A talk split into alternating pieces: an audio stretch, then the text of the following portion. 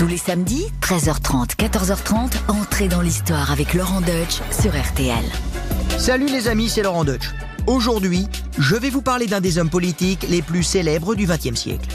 Oui, garder le cap durant la Seconde Guerre mondiale et ne jamais fléchir face à Hitler, ça aide à ce qu'on se souvienne de vous. Encore plus quand on est le roi des citations qui font date sur tous les sujets. Churchill, car c'est de lui dont je vais vous parler aujourd'hui, avait le sens de la formule, de la punchline même, et un sacré sens de l'humour. On lui doit un nombre incalculable de phrases marquantes, petites ou grandes. Par exemple, tout le monde savait que c'était impossible à faire, puis un jour est venu un homme qui ne le savait pas et qui l'a fait. Ou bien, la démocratie est le pire des systèmes, à l'exclusion de tous les autres. Ah, et celle-ci que j'aime beaucoup. Le succès, c'est se promener d'échec en échec sans perdre son enthousiasme. Elle résume d'ailleurs assez bien la vie de Churchill, dont le chemin fut jalonné d'ornières. Ce politicien ambitieux, parfois opportuniste, a connu bien des défaites, des mises au placard, des traversées du désert.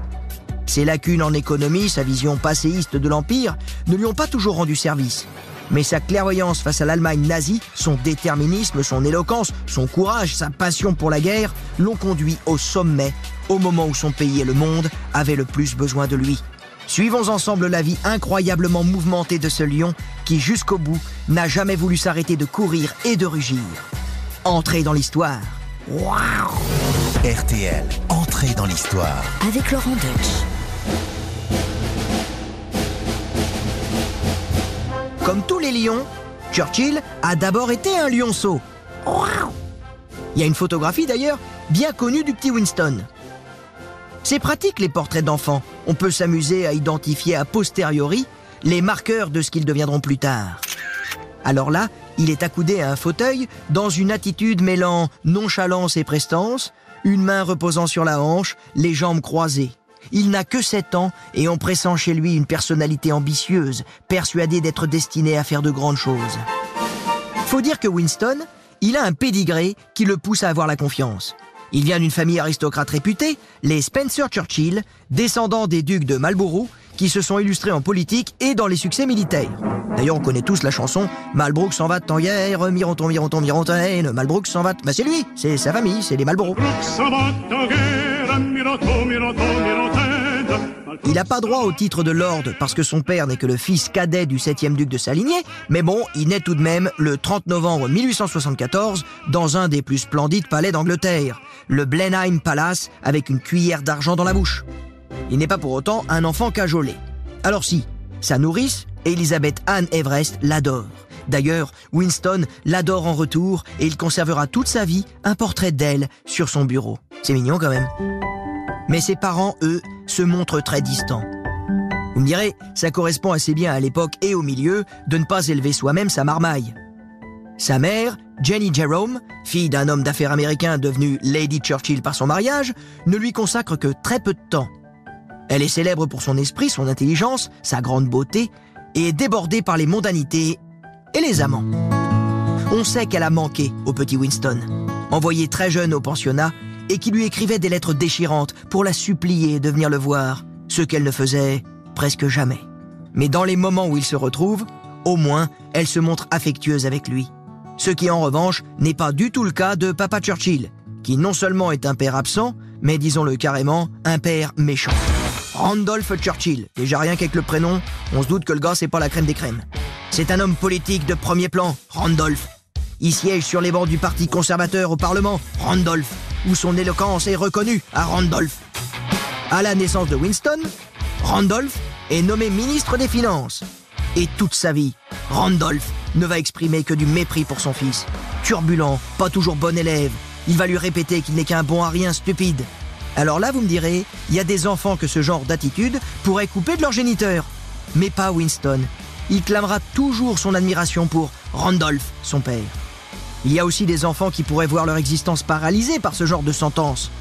Eh bien non, là encore, Winston, il semble que ça lui ait donné plutôt l'envie farouche de réussir, de montrer de quoi il était capable, de prouver ses capacités à coup d'exploit. Il se voit très vite faire de la politique comme son père. Mais Randolph le trouve bien trop ignorant et paresseux pour faire carrière. Alors il lui dit Non, ce sera l'armée, mon gars. Le 28 juin 1893, Winston est admis à l'Académie royale militaire de Stanhurst. À l'arraché et en étant très mal classé. Alors Winston se réjouit, hein, il est admis, mais son père lui met un taquet, du style euh, y a pas de quoi être fier.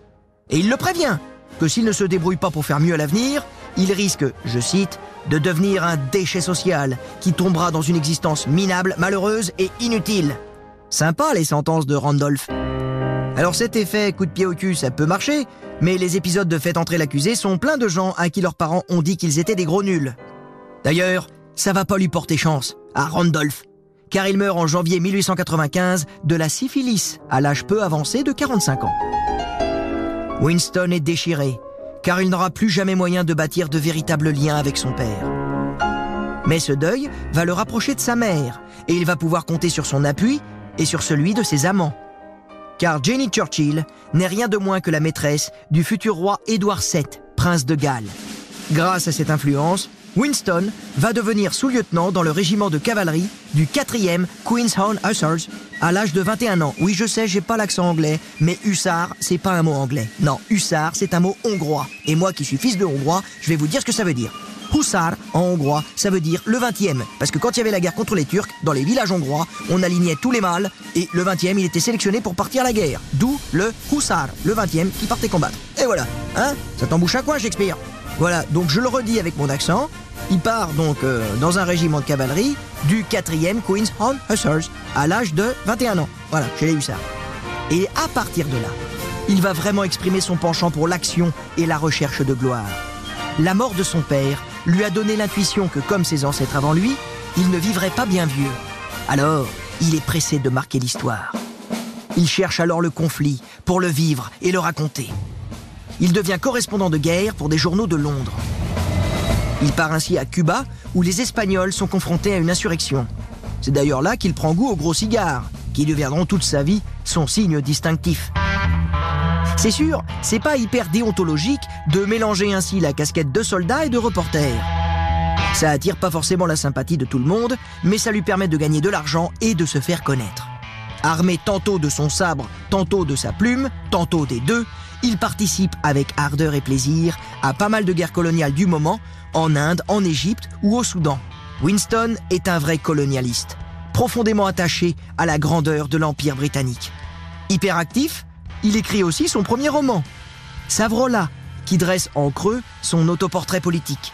Car il a dans l'idée que son parcours militaire, journalistique et littéraire serviront de marchepied à une carrière de politicien. À l'époque, il ne le cache déjà pas, son ambition est de devenir Premier ministre. Rien que ça. D'ailleurs, en 1899, il se présente à ses premières élections parlementaires à Oldham. Mais c'est la défaite.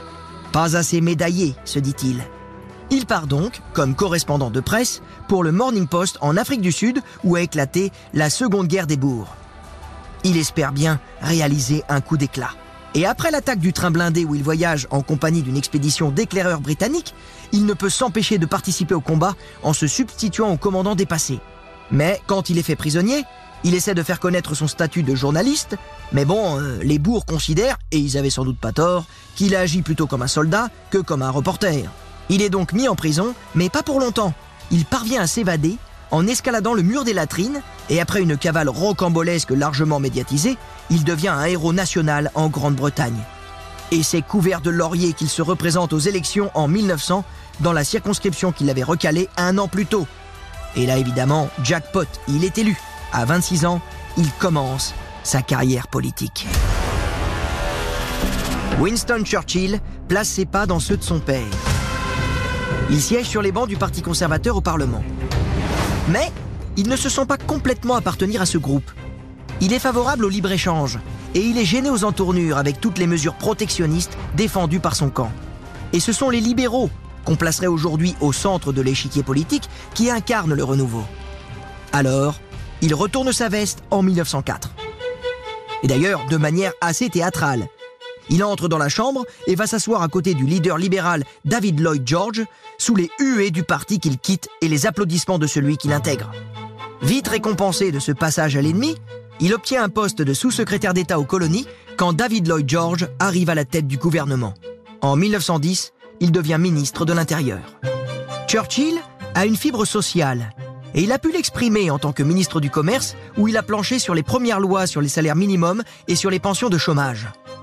Mais son côté profondément conservateur ressurgit face aux manifestations populaires. Et ça, ça lui vaudra bien des inimitiés, de la part notamment des suffragettes, les militantes de l'émancipation féminine dont il est un virulent opposant. L'une d'entre elles, Teresa Garnett, lui assène d'ailleurs un coup de cravache. C'est pas trop l'ami non plus des travailleurs modestes qui l'accusent d'avoir fait tirer sur une émeute de mineurs en grève. Ni d'ailleurs de l'ensemble de la classe politique qui l'accuse de trop en faire, quand on l'aperçoit notamment au premier rang de l'assaut d'une maison où étaient retranchés des malfrats. Là, le gars, il devrait rester à sa place. En plus, pour les libéraux, il reste un aristocrate qui fait semblant de faire social. Pour les conservateurs, au contraire, c'est un traître à l'aristocratie. Comme il a visiblement envie d'autorité, on lui confie le ministère de la Marine en 1911 il se sent pile là où il doit être. Il y a de l'eau partout autour de son île, et on l'a vu, la guerre, c'est son truc. Et il y en a une qui se profile, avec l'Allemagne. Au milieu des préparatifs, des rituels et des apparats de la marine, Churchill se sent comme un poisson dans l'eau. La guerre est déclarée le 4 août 1914. La flotte est prête et Churchill frétille. Quand les combats s'enlisent dans les tranchées, côté ouest de la France, il se dit qu'il va ouvrir un nouveau front par la mer. En mars 1915, il décide de frapper l'Empire ottoman, allié de l'Allemagne, via le détroit des Dardanelles. Mais l'échec est monumental. La flotte échoue contre les Turcs. L'invasion par voie de terre n'aboutit pas et plus de 40 000 soldats alliés trouvent la mort. Cette débâcle lui est entièrement attribuée. Il est congédié et mis au placard à un poste tellement honorifique et sans intérêt que j'ai même pas retenu le titre. Animé par son éternelle envie d'action et d'en découdre, il part se battre quelques mois dans les tranchées dans le nord de la France en tant que lieutenant-colonel du 6e bataillon des Royal Scots Fusilières. Il a écrit lui-même que s'il a préféré le front et ses obus plutôt que la relative tranquillité du quartier général, c'est parce qu'on pouvait y boire autre chose que du thé et du lait concentré. Et oui, si vous ne le saviez pas encore, Churchill picole sec. D'ailleurs, il est lucide et plaisantin sur cet alcoolisme qui ne le quittera jamais. À la fin de sa vie, il dira Quand j'étais jeune, j'avais comme règle de ne jamais boire d'alcool fort avant le déjeuner. Maintenant, ma règle est de ne jamais le faire avant le petit déjeuner. L'accent est pourri, mais la citation est bonne. Mais revenons aux tranchées. Le bruit des obus, le cognac, la camaraderie, les démonstrations de courage, bref, le jeu de la guerre qui lui est si cher, le requinque. Au point de le faire retourner dans le jeu politique. Il est regardé d'un mauvais œil par ses pairs après son échec des Dardanelles, mais on lui reconnaît une immense qualité, très utile en temps de guerre, et loin d'être partagé par tous, il n'est pas défaitiste pour un sou. Ainsi, David Lloyd George lui confie le poste de ministre de l'armement en 1917, puis celui de la guerre en 1919. Seulement, il ne vous aura pas échappé qu'en 1919, la guerre est finie. Et les instincts belliqueux de Churchill le titillent toujours. Il ferait bien la guerre aux bolcheviks d'ailleurs. La révolution russe est passée par là. Le tsar et sa famille ont été assassinés en 1918 et Churchill partirait bien prêter main forte aux Russes blancs. Après avoir conquis tous les uns, tous les tigres du monde, je ne me résoudrai pas à être vaincu par les babouins, clame-t-il en anti-bolchevique forcené. Alors clairement sur les rangs politiques, personne ne souhaite repartir comme en 14. Et Churchill, lui, qui est branché sur le mode euh, Let's go back, let's go again, on your turn, on your turn, il est jugé comme assez gênant. Alors, on le recase au ministère des colonies en se disant qu'il y fera moins de dégâts. C'est une période de crise pour son parti. L'étiquette libérale n'est plus porteuse. Churchill quitte d'ailleurs le navire quand les libéraux se rapprochent de la gauche travailliste qui l'exècre. En 1923, ce sont les conservateurs qui sont élus. Le Premier ministre, Stanley Baldwin, craint que Churchill, alors estampillé indépendant, fonde un parti au centre. Et comme il juge plus prudent d'avoir cet orateur dans son camp plutôt que l'inverse, il lui propose d'intégrer le gouvernement en 1924. Tout le monde peut retourner sa veste, mais il faut être habile pour la remettre à l'endroit, commente Churchill en redevenant officiellement conservateur. Il a 50 ans et on lui confie le poste de ministre des Finances, comme son père. Mais voilà, lui, contrairement à son papa, hein, contrairement à Randolph, au cas où vous aviez oublié le prénom, eh bien lui, Churchill, il est nul en économie. Il prend une décision qui sera d'ailleurs, je cite, la plus grande erreur de sa vie, redonner à la livre sterling d'évaluer son statut d'avant-guerre en la réalignant sur l'étalon or. Alors moi j'y comprends rien, mais ça plonge le pays dans le chômage et la dépression. D'ailleurs, Churchill résumera avec ironie On a dit que j'ai été le plus mauvais ministre des Finances de l'histoire. On avait raison. Et voilà une nouvelle casserole. Là, ça commence à s'entendre. Et il commence une véritable traversée du désert au début des années 1930. Traversée du désert qui se double d'un terrible accident de voiture. En convalescence, il prend du recul. Beaucoup de recul. Il a acheté un manoir dans le Kent. Une maison anglaise victorienne en briques, ceinturée par un jardin vert, où il écrit les mémoires de ses jeunes années, des livres glorifiant ses ancêtres au combat. Il peint des paysages aussi, en amateur, une autre de ses passions. Aussi, il passe du temps en famille. Tiens d'ailleurs, je vous ai pas encore parlé de celle qui partage sa vie. En 1908, il a épousé une Écossaise, Clémentine Osier, et comme il le dit dans ses mémoires, je me mariai et dès lors je vécus heureux. Cela résume bien la réussite complète, résolument sans scandale, de sa vie conjugale avec celle qu'il appelait sa meilleure moitié. Ensemble, ils ont eu quatre filles, dont une meurt en bas âge, et un garçon, avec qui, l'histoire se répète, l'entente père-fils sera toujours très difficile. Mais revenons au désert qu'il n'en finit pas de traverser. Dans les années 30, Churchill est impopulaire, en marge de son temps. On le juge imprévisible. Faut dire que soutenir le roi Édouard VIII dans sa volonté d'épouser une roturière américaine doublement divorcée, ça, ça déclenche un tollé parmi les députés, et le roi sera forcé d'abdiquer au profit de son frère. Autre secteur où il est en décalage, le statut de l'Inde.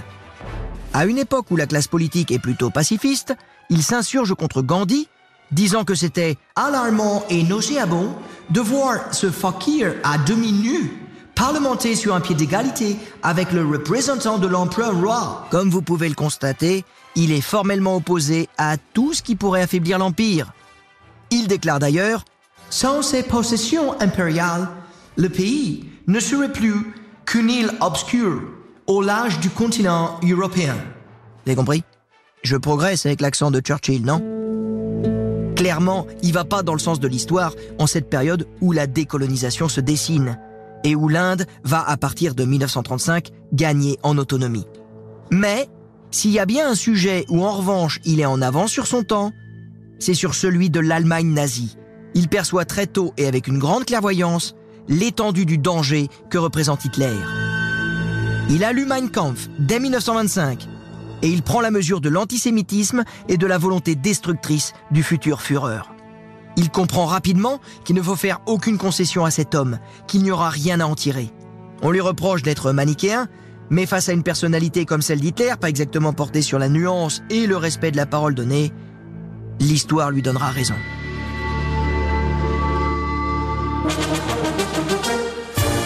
Hitler a pris le pouvoir en 1933 et réarme l'Allemagne. Face à cela, la politique du gouvernement britannique, menée par Neville Chamberlain, Premier ministre conservateur, est celle de l'apaisement. Pour Churchill, cette complaisance le révolte. Il est même prêt à surmonter son profond anti-bolchevisme pour faire une alliance avec l'URSS. Lui qui par son isolement s'est tenu à l'écart des luttes partisanes, il ne ménage pas ses critiques. Il tape du poing sur la table au moment de la signature des accords de Munich en septembre 1938. Pour éviter la guerre, le Royaume-Uni et la France acceptent que l'Allemagne annexe les Sudètes. Ils devaient choisir entre le déshonneur et la guerre. Ils ont choisi le déshonneur et ils auront la guerre, déclare Churchill avec cette superbe formule prémonitoire. En mars 1939, Hitler occupe le reste de la Tchécoslovaquie et six mois plus tard, il envahit la Pologne, ce qui plonge le Royaume-Uni et la France dans le conflit. Churchill est alors rappelé au gouvernement. Un quart de siècle après son premier mandat, il réintègre la tête du ministère de la Marine. La légende raconte que l'état-major aurait envoyé à la flotte un télégramme indiquant Winston is back. Un peu à la Terminator, tu vois, I'll be back. Ces premiers mois d'affrontement, connus sous le nom de drôle de guerre, ne sont pas un succès pour Churchill. Son offensive contre l'Allemagne, qui occupait la Norvège pour des raisons d'approvisionnement en minerais, est un fiasco mais ça n'entame pas sa popularité auprès de ses concitoyens qui voient d'ailleurs en lui un successeur potentiel à Chamberlain, qui lui, trop pusillanime, est à présent très critiqué sur ses capacités à conduire le pays dans un moment pareil. Et c'est ainsi que le 10 mai 1940, Winston lui succède comme chef du gouvernement. Il a 65 ans et il a l'impression d'accomplir son destin. comme si toute sa vie passée n'avait été, je le cite, qu'une mise en condition de ce moment et de cette épreuve. Quand il entre en fonction en tant que Premier ministre et ministre de la Défense, la tâche s'annonce rude. L'armée allemande progresse sur la France. Je n'ai rien d'autre à vous offrir que du sang, du labeur, des larmes et de la sueur, prévient-il d'ailleurs le 13 mai dans un de ses discours dont il a le secret. Et quand c'est des discours comme ça, hein, on va éviter de les tâcher avec mon accent anglais. Faut dire que ça claque. Car d'ailleurs, parlons-en de son éloquence. Et disons-le tout net, il n'y avait rien d'improvisé là-dedans. Toutes ses prises de parole étaient soigneusement préparées. Il passait, dit-on, une heure de travail sur chaque minute de discours, épuisant ses dactylos. Fin mai 1940, il réalise un coup d'éclat en ordonnant l'évacuation des soldats alliés encerclés à Dunkerque. 338 000 Anglais, Français, Belges sont sauvés de l'avancée allemande. C'est un miracle au goût de victoire qui insuffle au pays et à sa classe politique un esprit de résistance. Allez, un peu d'optimisme. Je tente l'accent anglais pour cette phrase restée célèbre.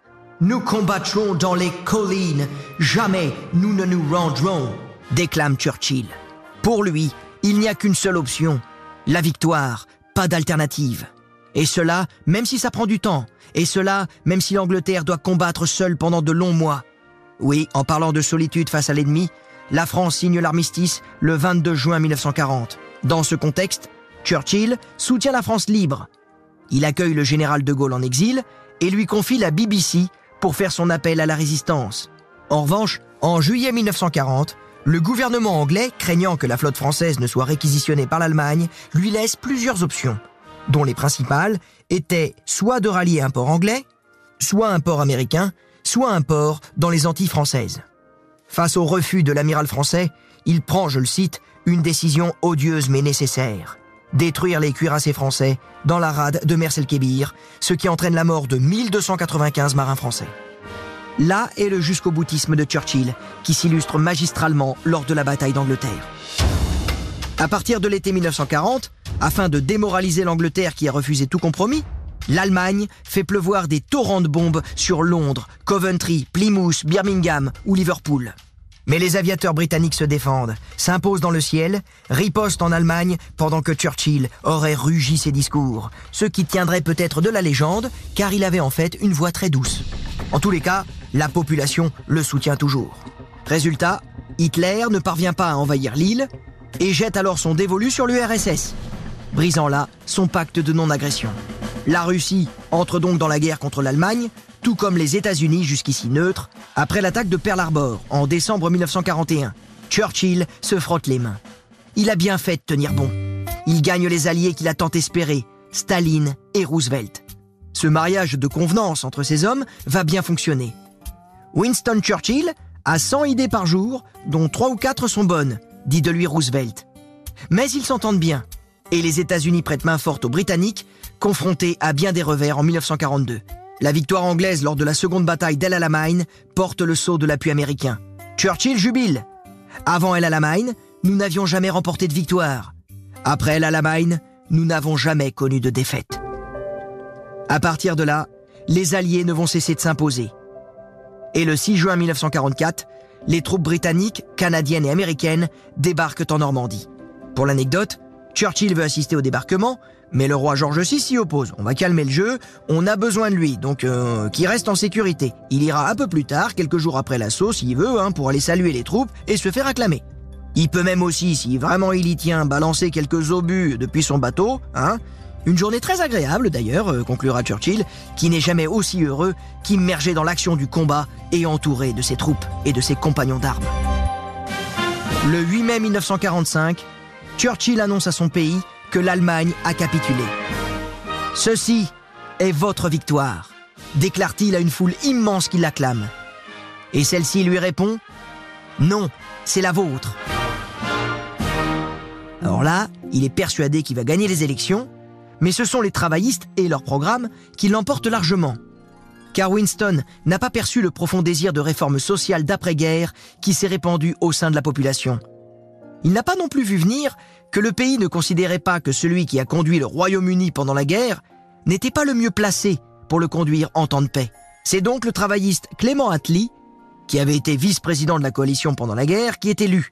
Churchill spécialiste des petites piques assassines, dit de cet homme que c'est un homme très modeste, mais qui a bonne raison de l'être. Mais rendons justice à Attlee. Au fond, Churchill l'appréciait beaucoup. Attlee a gagné la paix sociale et bâti des réformes pour faire reculer la pauvreté qui perdure encore aujourd'hui. Il a été considéré par l'opinion et par ses successeurs de tous bords comme le meilleur Premier ministre que l'Angleterre ait connu. Mais pour le vieux Winston, la déculottée est raide. Le peuple britannique qui l'a suivi, qui a entonné avec lui au lendemain de la victoire le Land of Hope and Glory, ne veut plus de lui. Ça lui vaut une dépression qu'il soigne en se livrant à la peinture près du lac de Caume. La dépression, c'est son truc à Churchill. Il appelle ça son Black Dog. Aujourd'hui, on se demanderait s'il n'est pas bipolaire, étant sujet à des périodes d'exaltation phénoménale, suivies d'effondrements tout aussi impressionnants. Mais il ne se laisse pas complètement abattre. Il devient le leader de l'opposition conservatrice. Pas pour parler économie ou politique intérieure, on a vu que c'était pas son truc, mais pour parler des affaires du monde.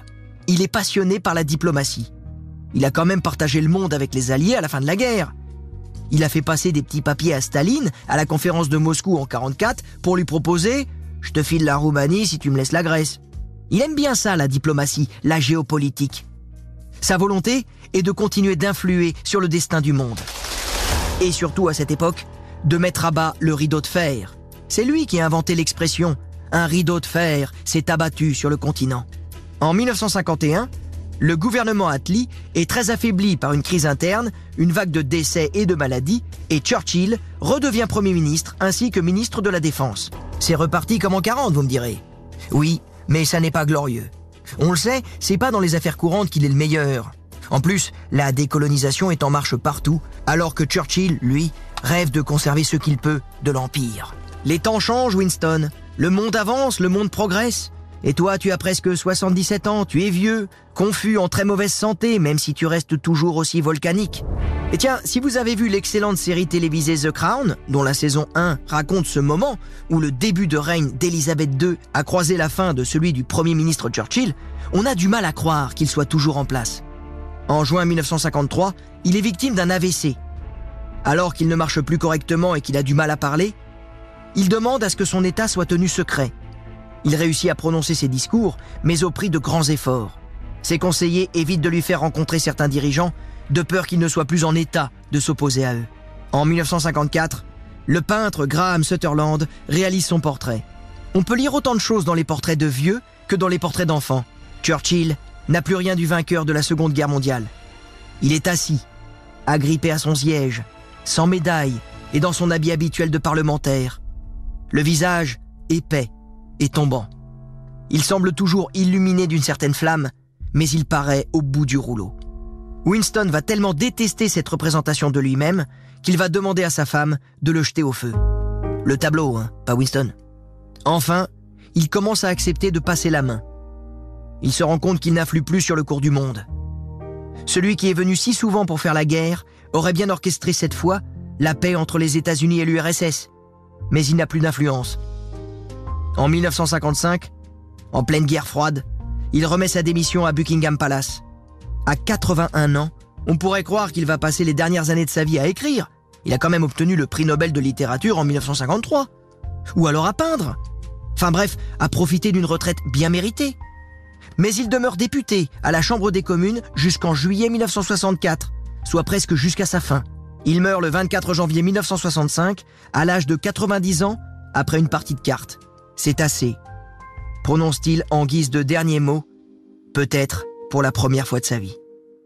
Coup du destin, il meurt 70 ans jour pour jour, après le décès de son père qui à bien des égards lui ressemblait, mais qui n'avait jamais reconnu les talents de son fils. Ses funérailles seront grandioses, avec fanfares militaires et acclamations. Faut dire, il les avait organisées lui-même, de peur que ce ne soit pas bien fait. Clairement et jusqu'au bout, il aura mené son destin. Laurent Deutsch sur RTL, entré dans l'histoire.